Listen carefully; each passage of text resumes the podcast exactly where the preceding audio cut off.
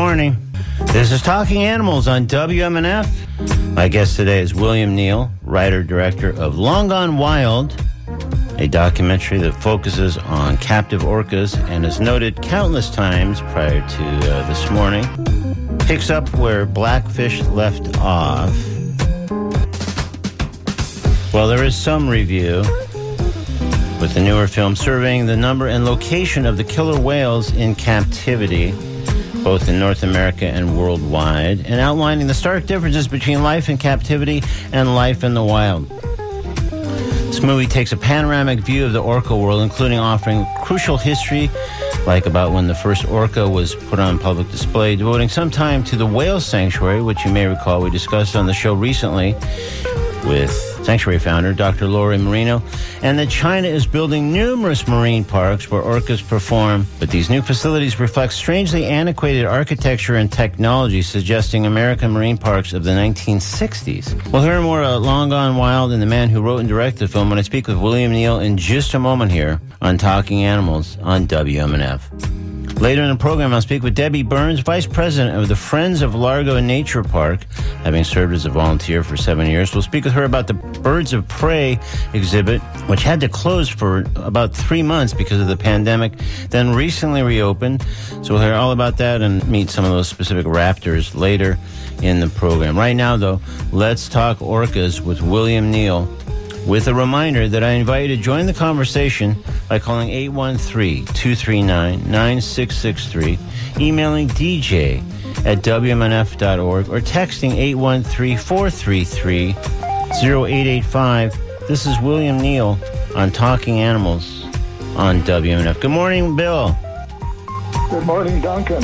Thanks for joining us on Talking Animals. Sure. Good, good to be with you. Great. So I've long had a real soft spot for orcas, and we've covered captive orcas extensively on this show over the years.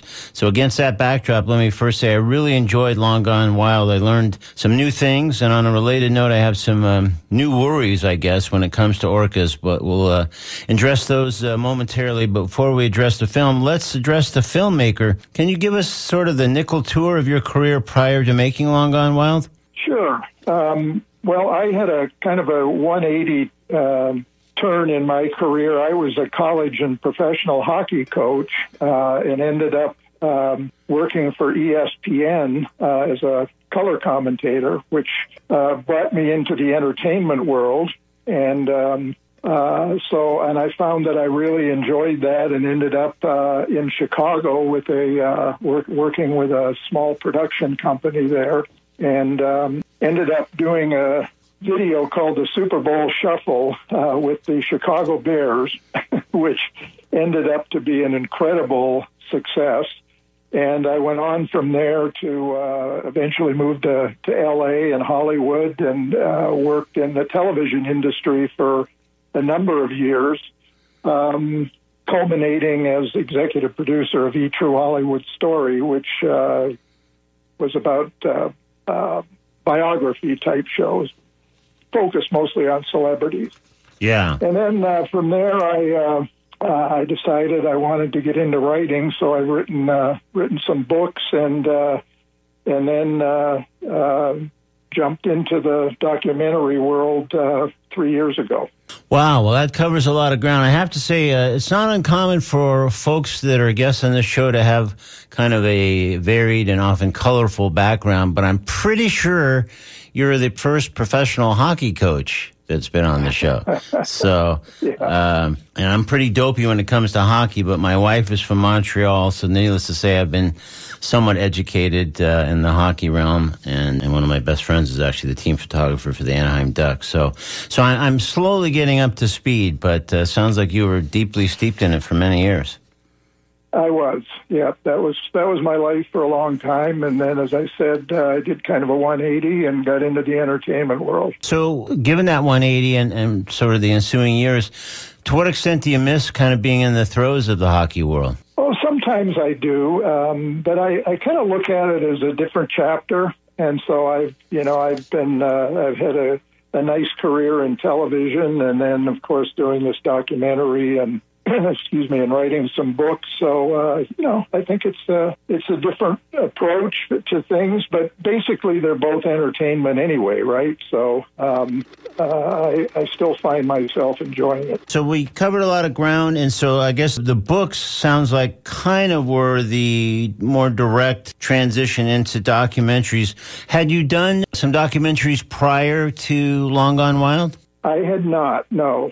Yeah. Uh, I wrote a book back in 2010, it'd be uh, 10 years ago now, it's hard to believe, called Rogue Justice, um, which is on Amazon still, and it was about killer whales, and that's really where uh, my interest really peaked about killer whales, was back writing that book. And then uh, right around that time, of course, Dawn Brancheau was killed by Tilikum uh, in a SeaWorld park which um, two years later, of course, Blackfish came out. So um, that was kind of my introduction into the killer whale world. Well, let's really delve into that. I mean, let's talk for a moment about the. Uh orca in the room, maybe. So, meaning Blackfish, of course. So, I think it's safe to say that was a hugely successful and enormously influential film that raised the awareness of millions of people, especially because of the CNN deal, I guess, uh, about captive orcas.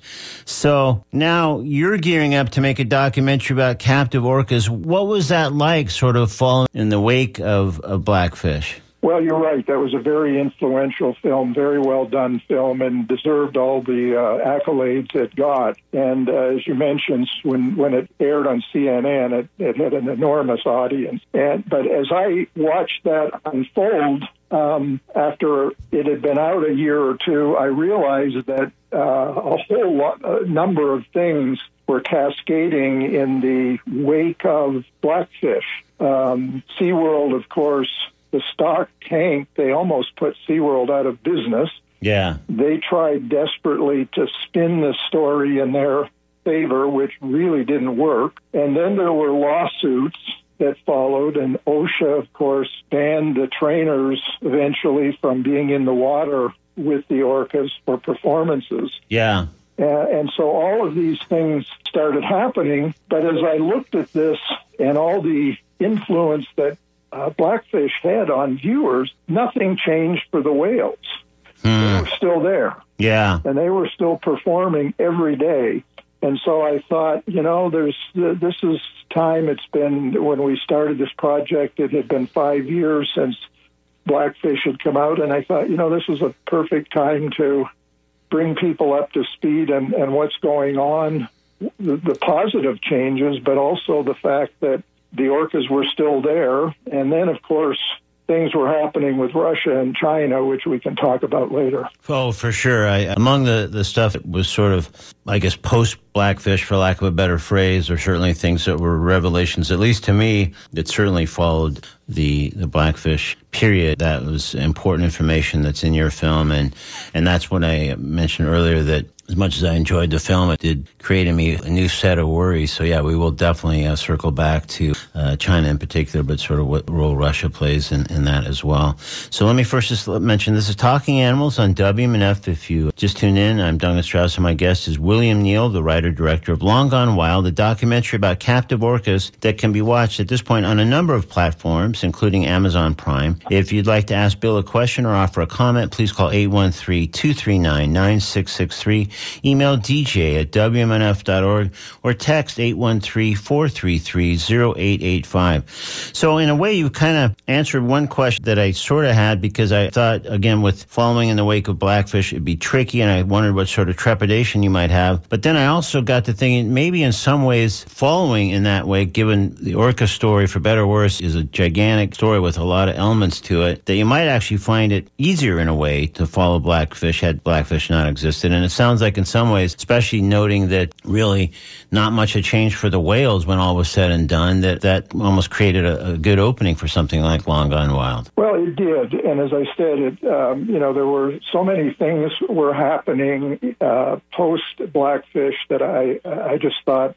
uh, an updated version, and it really uh, you know it's really not a sequel. A lot of people have sort of called Long Gone Wild a sequel to Blackfish, but I think it's a very different film, and of course.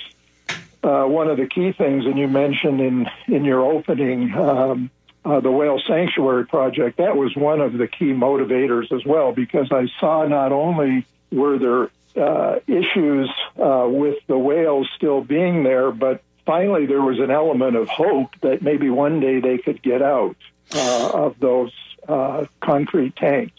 And that's where, you know, the Whale Sanctuary came in. So I saw that as a, a key element to our documentary that, of course, was not around when Blackfish came out.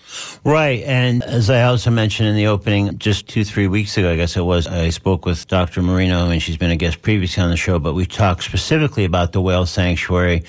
And yeah, one of the things that was kind of the core of, of that conversation, at least from my standpoint, was that given everything that's been addressed in books and films and elsewhere about captive orcas, the problem has always been like, yeah, do have a problem here. They're extremely complex, uh, sophisticated animals, and and we're seeing all the upshots of what, what captivity does to them and echolocation and just all the stress and uh, things and obviously unfortunate incidents with Tilikum and others.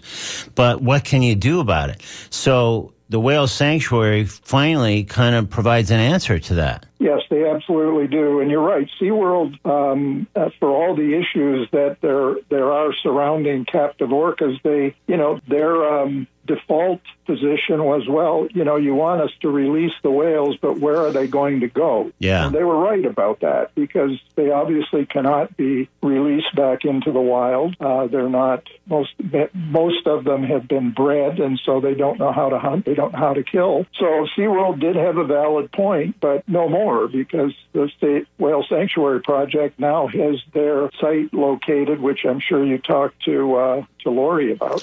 Yeah, we did, and, and we also talked about at least for now, and and I guess the hope is that this will change over time. Is that even with the solution, and even now with the specific location selected, SeaWorld still seems, let's just say, unsupportive of the idea of a whale sanctuary, which is harder to understand since there is a viable solution that you know the advisory board is uh, looks like a zoom call gone nuts i mean there must be 25 30 people that are all huge experts in various related fields that have uh, come together to work on the whale sanctuary and many of those were part of the I guess committee that, that helped select the location. So you feel like you've got the best uh, minds and experts in the business working on this and again arriving at the location. So I'm just not quite sure at this point what SeaWorld's uh, resistance is, especially since a lot of what they used to do is no longer really possible in terms of orca shows and just by their own announced policies. Yes, well, you know, for, I think for SeaWorld to um, to acquiesce to a uh, uh, to letting a, a, couple of whales out, I think that uh, you know they they would essentially have to admit that they've been wrong for the last fifty some years, and I think that might be at the core of it. Yeah. Uh, plus, it's you know the whales are still a draw. They do not promote them like they used to because of uh, Blackfish and Long Gone Wild and and and uh, other programming, but. Uh, um, I think that is at its core the reason that uh, that they're reluctant to even, you know, enter into the conversation to release the whales. Uh, the fear, I think, would be that wow, what if it works? Right.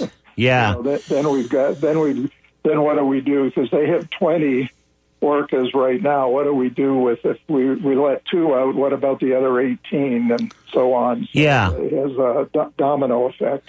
No doubt, and it is tricky. But uh, but as as Dr. Marino and I touched on, on the plus side when it comes to SeaWorld, which is not a phrase that comes out of my mouth too often, they do have tremendous expertise and more than a few resources. So if they could ever get over that uh, that hurdle that I think you correctly identify, the teaming, if if it got to that point, it could be quite. Hello. Hello. Hello. This is Hi. Question.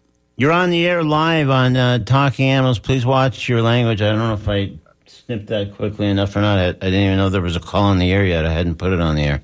Okay, um, I have a question. Uh, which uh, are, are uh, killer whales and dolphins of equal uh, intelligence? And do killer whales use echolocation?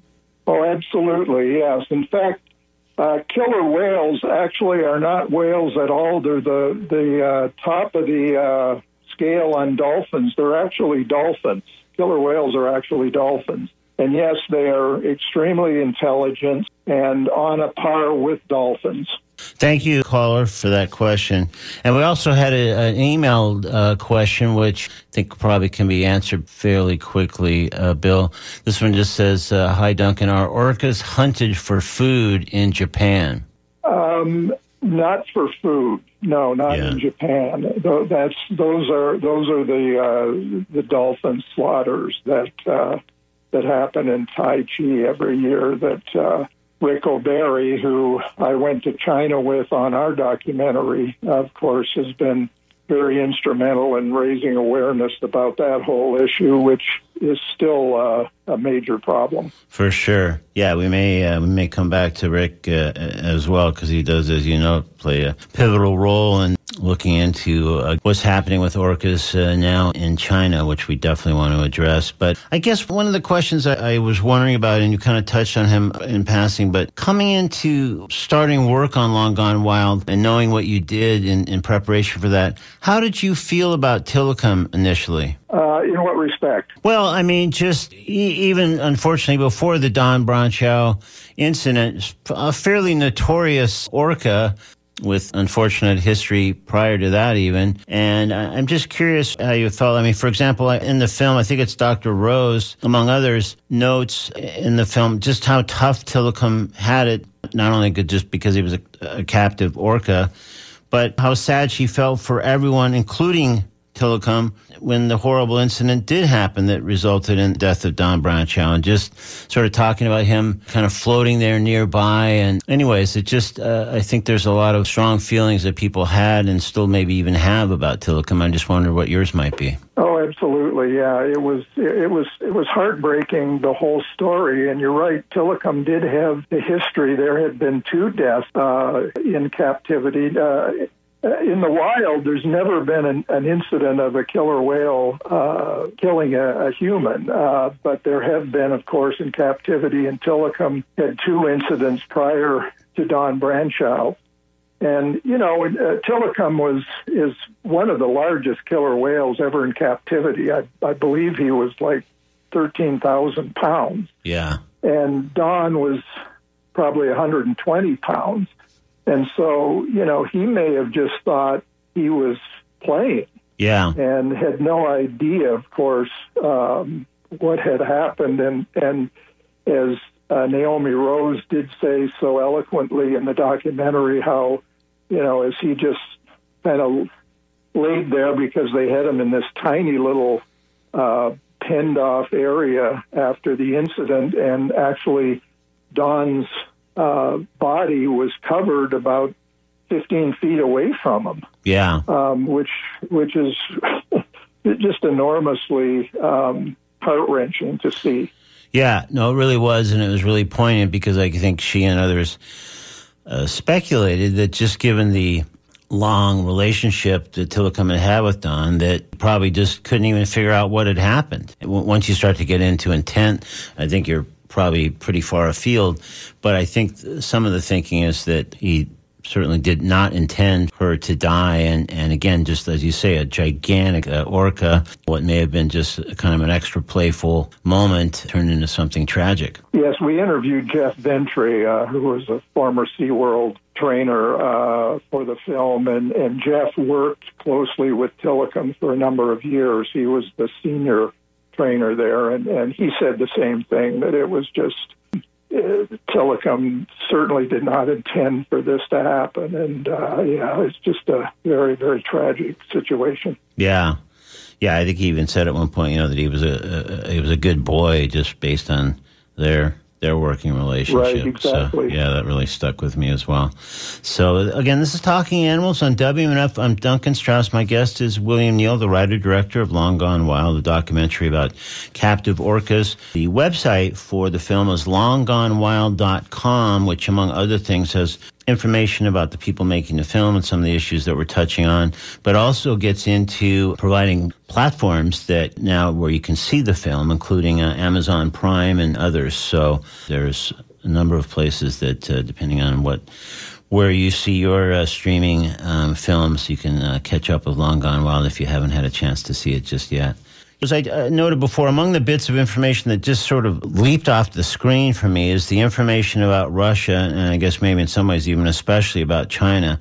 So, for those who haven't seen the film or aren't otherwise familiar with this uh, just yet, can you talk uh, a bit about this, uh, particularly the, the sort of trend that seems to be unfolding in China? Sure. Um, well, it, it, it's very disturbing uh, because China um, began a few years ago because first of all, because the middle class population is growing so rapidly, China has been building entertainment complexes, theaters, and other venues to address that growing population. Um, 15, 20 years ago, there virtually was no middle class in China, and they expect it to be as large as 800 million people by 2025. So, um, but part of that uh, growth was building marine theme parks. And they uh, really started going up practically on every corner, and there are now over 60 marine theme parks in China. And of course, they can see that the number one draw at SeaWorld for decades was the killer whale shows. And so they have been uh, uh, acquiring killer whales. They have now, as uh, the latest count, I believe, is 15. Um, and they're confined to three parks at this point. They have been performing in Shanghai uh, and uh, a park called Chimelong in uh, in China, which Rick Barry, O'Barry and I went to, have the most orcas. They have nine, and they're getting ready to do performances there as well. I think obviously, obviously the virus has affected uh, attendance and that kind of thing, but sure. um, they will get back to that. So that is a, a very disturbing trend because uh, with 60 parks um, and currently three with with orcas housed, um, there could be many, many more, and um, they're coming from Russia. Yeah, so I guess Russia is capturing the orcas and then delivering them to China for these uh, rapidly growing uh, marine parks. Yes, exactly. And um, there, there has been a bit of good news just in the last few months. Um, Russia um, has what they call a red book, which is for um, you know animals that um, that are on the um, you know that they, they don't want captured anymore and uh, they have uh, they call it the Red Book, and they have uh, uh put the orcas, mammal-eating orcas, on that Red Book, um, so that they can no, they, they're supposedly no longer to be captured, which is good news. But the problem is um, there's so much graft and corruption, and the whales are worth so much money, um, up to seven million dollars a whale that there's concern that, that the black market will continue to do this um, and capture the whales. Um, and, and of course, it doesn't uh, cover fish eating mammal uh, whales, uh, which is the other. There's two species there's animal, or there's um, fish eating and mammal eating orcas, and they're very different. They look the same, but they're very different species. And so they have at least banned um, the capture of mammal eating orcas, which we believe all of those captured from Russia initially were mammal eating orcas. Yeah, which I guess addresses another point, which is that what we have here, among other things, is people that are deeply inexperienced. I guess that's a good thing, except the upshot is not a good thing when it comes to uh, capturing and then training, I guess, and then having orcas perform. So you've got people that don't really know that world or understand that world with very uh, young or at least freshly uh, captured orcas. So then you get into things like how, at least in that in a, ma- a marine park setting, a mammal eating orca isn't really going to work in the way that they don't respond to fish the way that the fish eating orcas do. So it's a fundamental mistake right off the bat that may have any number of implications. Yeah, it's it is it is a double whammy. They're they're they're uh, ripped away from their families in the wild, and then they're uh, you know they're used to eating mammals, and all of a sudden they're they're fed um, frozen fish. So yeah, it's uh, it's a major problem. And yet, as you've uh, touched on a moment ago, I mean, there's tremendous uh, money at stake. I mean, even as we've seen in this country, captive orcas when they're performing, and, and especially when people can come out in droves and pay uh, the, the entrance fee to the parks, etc., generates tremendous revenue. Uh, for capturing these whales, like you say, it uh, can be six, seven million dollars per orca, and then their ongoing value can even be in that range or higher. So, yeah, corruption and uh, other nefarious activities are almost uh, guaranteed and the and the stadiums that they built in these parks, the the uh, uh, stadium in Chimelong uh, that they were building when we were there, and and the one that opened in Shanghai. Th- these are huge stadiums. They're probably half again bigger than the uh, than the Orca stadiums in uh, at SeaWorld. So they, you know, they they clearly uh, see the dollar signs in bringing in the audiences for the killer whale shows. And, you know, they are spectacular. Obviously, it is amazing. I've been been up close and and uh, saw uh, Lolita, who is in, of course, in Miami Seaquarium for 50 years now. I was up close and and uh, to Lolita, and they are magnificent animals to see, but they, just don't belong in concrete tanks. Right. Yeah. Well, I, I, I, intended to ask you about Lolita amongst some of the other uh, solitary orcas that you profile in the film.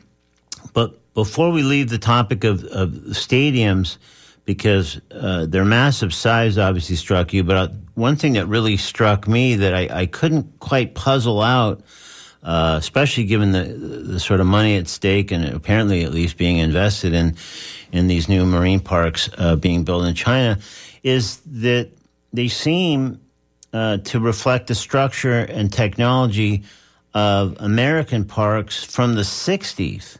So I couldn't quite understand why, if they were going to do this at all, why they wouldn't have sort of a more modern approach and, and reflect some of the things that have been learned uh, here and elsewhere since the 60s. Well, you know, it was interesting, uh, and Naomi Rose speaks to that. She's been there to China several times. Uh, there's a group called the China Cetacean Alliance, which uh, which she works closely with, who are working to address some of the issues of captive cetaceans.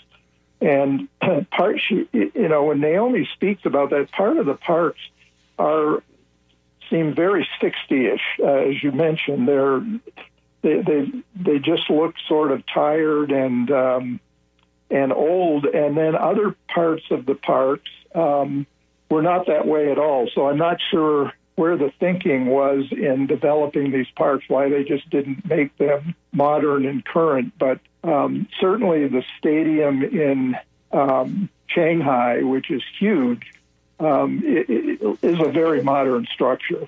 So I think, um, at least when it comes to the killer whales, they're probably building pretty solid structures. Oh, okay. That makes a little more sense because I, I, I, just thought that's so at odds with everything else that they seem to be doing and striving for in China. So it sounds like that, that maybe that point was more of an anomaly than consistent across the, the marine parks that they are building there. When we uh, when we were at Chimelong Park uh, in Zhuhai, China, uh, Rick O'Barry and I we went in to uh, watch the uh, beluga whale um, performances, and um, you know they had uh, you know a large screen behind the the tank, and um, you know the stadium itself was you know, pretty modern in its design. So, um, you know, they they have uh, in many ways, um, you know, stepped it up. Okay, that makes more sense. So that's uh, that kind of rounds out that picture a little more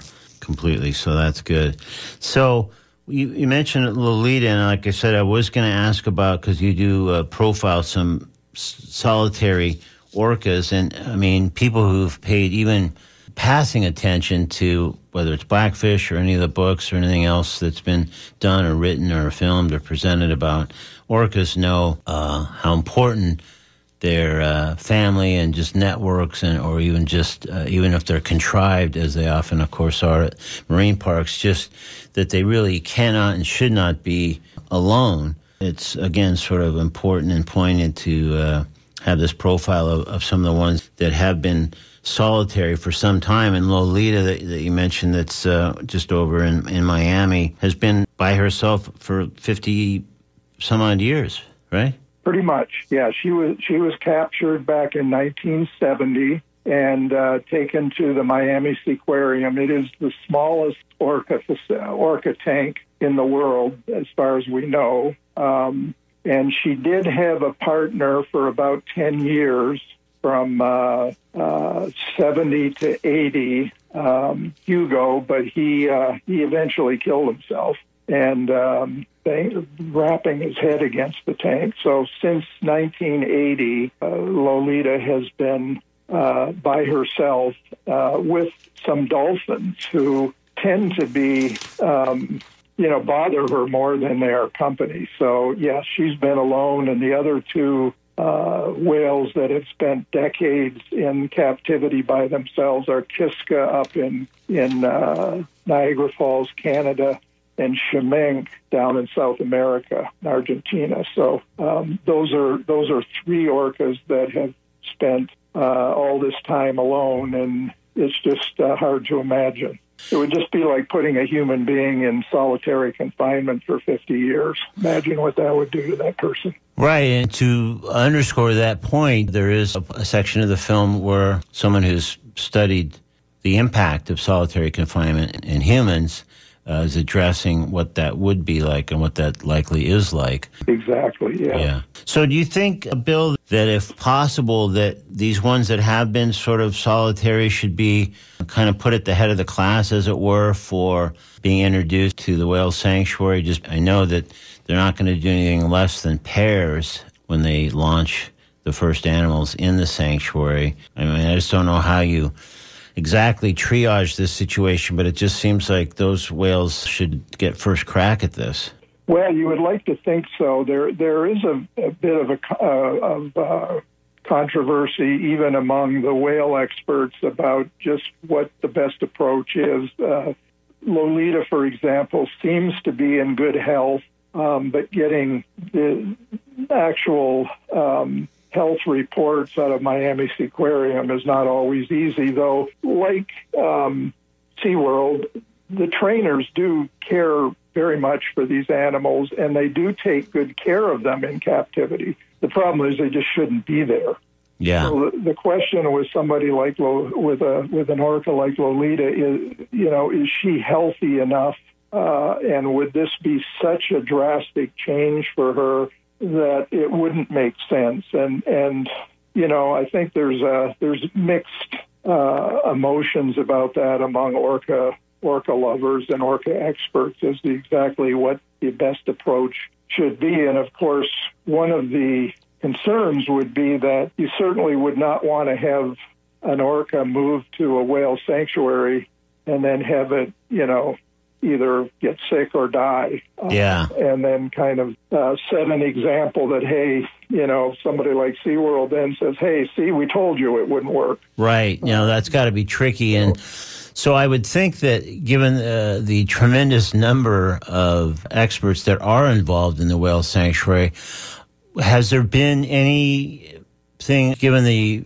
concerns raised about, for example, Lolita, has there been a leaning of what whale, or at least what kind of whale, like what sort of uh, profile of a whale, should be among the first to be introduced to the sanctuary? You know, I don't think they've gotten quite to that level yet. Because, Okay. Uh, because um, they just don't know if or when they will uh, be able to release an orca.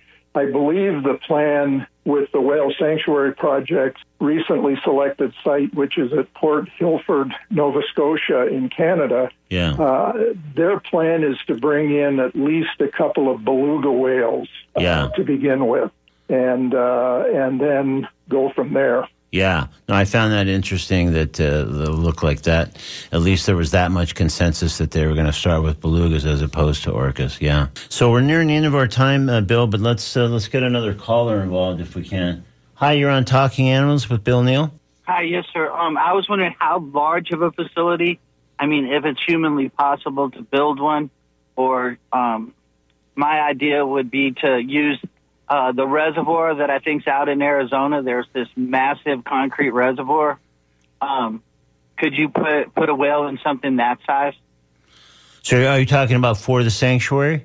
Yeah, I mean, Yeah. um, I thought that you know, since since the coral reefs are being destroyed down in the Keys, that you know, if if they were to take that reservoir, salinate it, um, because from what I understand, if they're just using it for fresh water anyway, you can still desalinate the water, you know, for for whatever purposes they're currently using it for, and still um, save the coral reefs and have a nice sanctuary for you know for the whales.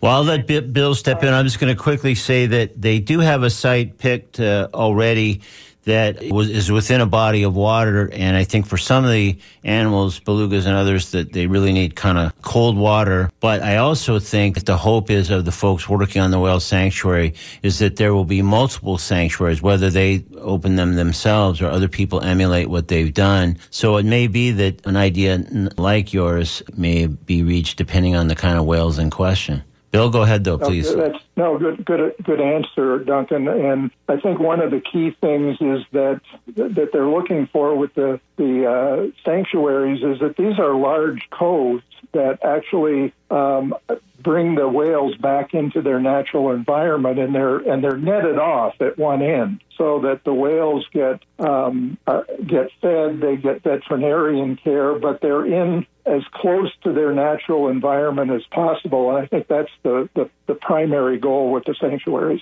On a sort of related note, I, I was struck by one of the experts interviewed in your film saying that that's exactly how it would work, and yet there's seems to be no concern that the whales would leap over or otherwise transcend the net, that they would actually just kind of stay put. They they would that that is behavior that they're very confident is uh, is the way it would be, Yeah. and uh, they've seen it before. And uh, uh, of course, the whales would you know would would know where they're getting fed and where they're being cared for. So I, I don't think uh, you know trying to escape is, is is an issue. Yeah, gotcha. All right, caller, thank you for your call. So, Bill, I think we have just about reached uh, the the end of our time, but uh, we've been speaking with William Neal. Again, his film is Long Gone Wild. The website, one more time, is longgonewild.com. And as it notes there, and we've mentioned it a couple times, uh, you can see the film on any number of platforms, including Amazon Prime and uh, I think iTunes and a number of others. So, Bill, thank you so much for uh, making the time to uh, join us today on Talking Animals. And again, uh, congratulations on a, on a wonderful film. Thank you so much, Duncan. Pleasure to be with you. And if I could just leave one thing with uh, listeners is uh, the, the, the, the, very end of our film, we say, whatever you do, don't buy a ticket. Right, yeah. The best way to deal with these with these parks is just don't buy a ticket. Yeah, there's a real chorus of that, which I think really uh, makes the message even more effective. So, again, thank you very much, Bill. Thanks, Duncan. Take care. Yeah.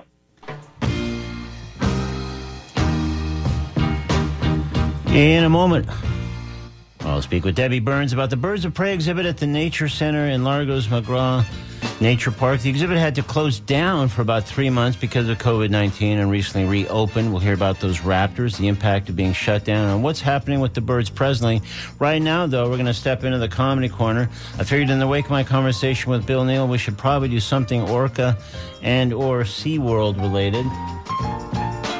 So this is this is both really, with a slightly older piece by Ron White on Talking Animals in the Comedy Corner on WMNF. Early last year in Florida, at SeaWorld of Florida, an animal trainer was killed by a killer whale. Huh? Turns out there's a reason they didn't name them ocean ponies. Some things are exactly as they seem, folks. Killer whales kill. Pilot whales wear dark sunglasses. I'm not sure how the sperm whale got his name,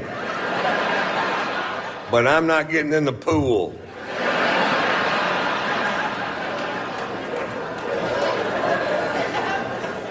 That whale got his job back. They put that whale back in the show.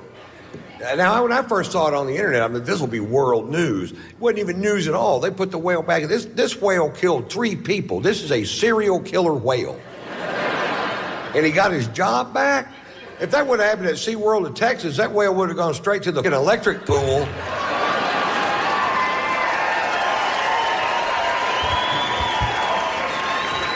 And that's just a regular pool with a toaster thrown in it.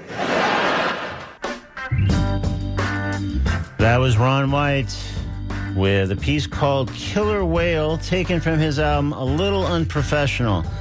Now it's time to speak with Debbie Burns about the Birds of Prey exhibit at the Nature Center in Largo's McGough Nature Park. This is Debbie Burns on Talking Animals on WMNF. Good morning, Debbie. Good morning. How are you? I'm really great. Thanks for joining us on Talking Animals. Oh, awesome. Yeah, I'm pleased to be here. Great. So maybe let's start with just a quick overview of the exhibit. How did it come together and how are the birds that featured in it, how did they end up with that? Are they injured and, and being rehabilitated? Well, exactly. uh, it's, a, it's actually a city park, but uh, about oh, 15 years ago or so, maybe, the, the city wanted to close it down, and all the neighbors uh, put up a, you know, they didn't want it to close. They started a group called Friends of Largo Nature Parks and told the park, told the city that they would help them keep the park open. So one of the things they did was they had like one or two owls at the time. So over the years it has grown and uh, with different people that have been in charge and now we are up to 22 raptors. They all are inju- have injuries that prevent them from being out in the wild. Most of them would be eye injuries or wing injuries. Um, so we give them a home. The alternative would have been they would have put down. So we use them for education.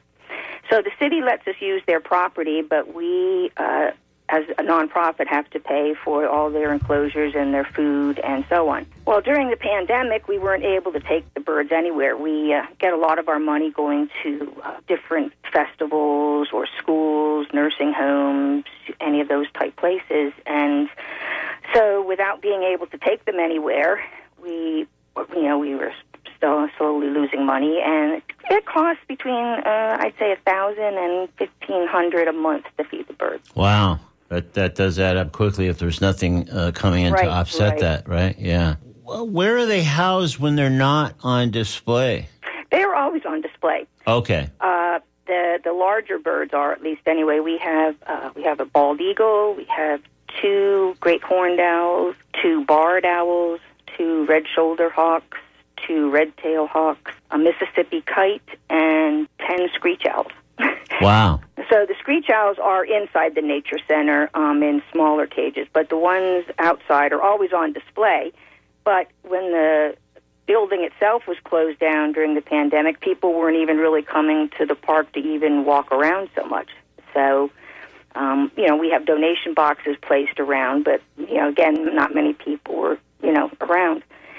So we've been, you know, hanging on. We're doing, we're doing. We're not, you know, it's we'll take care of the birds, but it's just been a little tough.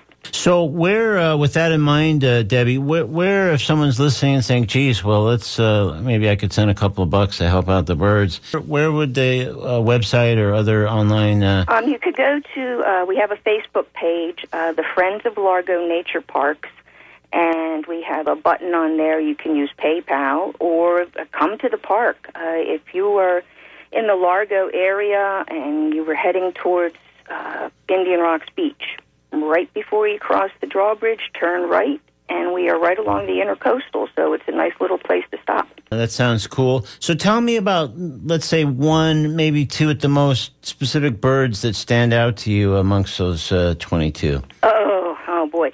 I would say probably the bald eagle. Uh, Yeah. She's probably, you know, she is the only one that didn't come from Florida. Uh, all the others we have were residents of Florida. She was actually found in Kentucky and um, and eventually was life flighted to Missouri, and then we obtained her from Missouri. And her injury is just something that's a, a mystery to the world. We have been sending her feathers everywhere. She has a genetic feather disorder that wasn't triggered until she was like three or four years old. She was fine up to that age, and all of a something something triggered this disorder, and she can't fly. She loses all her flight feathers. They just fall out, or they grow in crooked. And um, we sent samples to CDC, to uh, Alaska, everybody who's um, knows things about eagles, and they said it was triggered by um, a toxin, but a toxin that they don't know of, Wow. And which is kind of Weird. yeah. Yeah. So we're that's an interesting one. Yeah, for sure. Well, I'm afraid we're almost at the end of our time, but I read somewhere um, that the birds are bothered by people wearing masks. Um, it's more so because uh, that's kind of how they rec- you know they they use their eyes Sure. and and their hearing more than anything. So um, even as much as they know me, if I wear a mask around them, they're just not sure who I am. There's something, you know. Now if they uh, they hear me speaking, then that calms them down a little. Yeah. Bit. But the initial, you know, they have a recognition, and that they don't realize who it is. So interesting, and I mean, of course, it makes perfect sense based on how much of their uh, your or anyone else's that's around them all the time identity would be uh, concealed by a mask. But Mm-hmm. uh, I just was struck by that, and certainly do not want to feed into any of the ongoing debate about masks. but no, I just I just thought it was fascinating. Yeah. So, um, okay, great. Well, this sounds really cool, and again, uh, it sounds like there's been some rough patches, as as with many. Uh, organizations and uh, animal organizations, et cetera, during the COVID 19 thing. But let's hope nothing happens where it uh, gets shut back down again. But Yeah. uh, no, I we're gonna we'll you know it, we've gotten through tougher times too, so we'll just keep at it. The the birds are important to us. It's a passion, and I thank you for having me on and letting me talk about them. And everyone, come visit. yeah, it's great. Okay, we will. Thank you so much, Debbie. Appreciate Thank you your time. much, Duncan. Thank you. Have a good day. You too.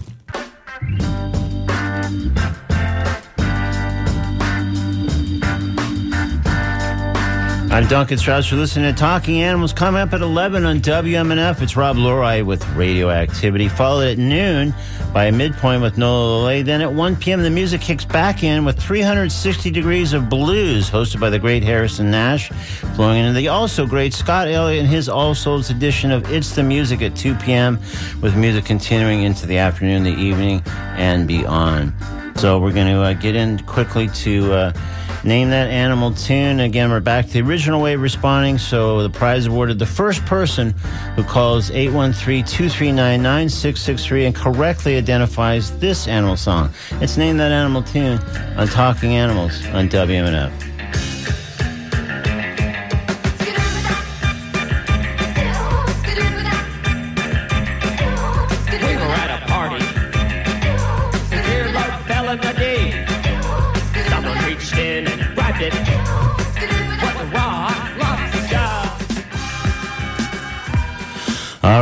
Perhaps you can name that uh, animal tune when we get off to here. We have just about reached the end of today's edition of Talking Animals on WMNF Tampa. I invite you to return next Wednesday at 10 a.m. My guest will be Wendy Clark, the publisher of Birdwatchers Digest, as we step into a discussion of birding, which I'm really looking forward to.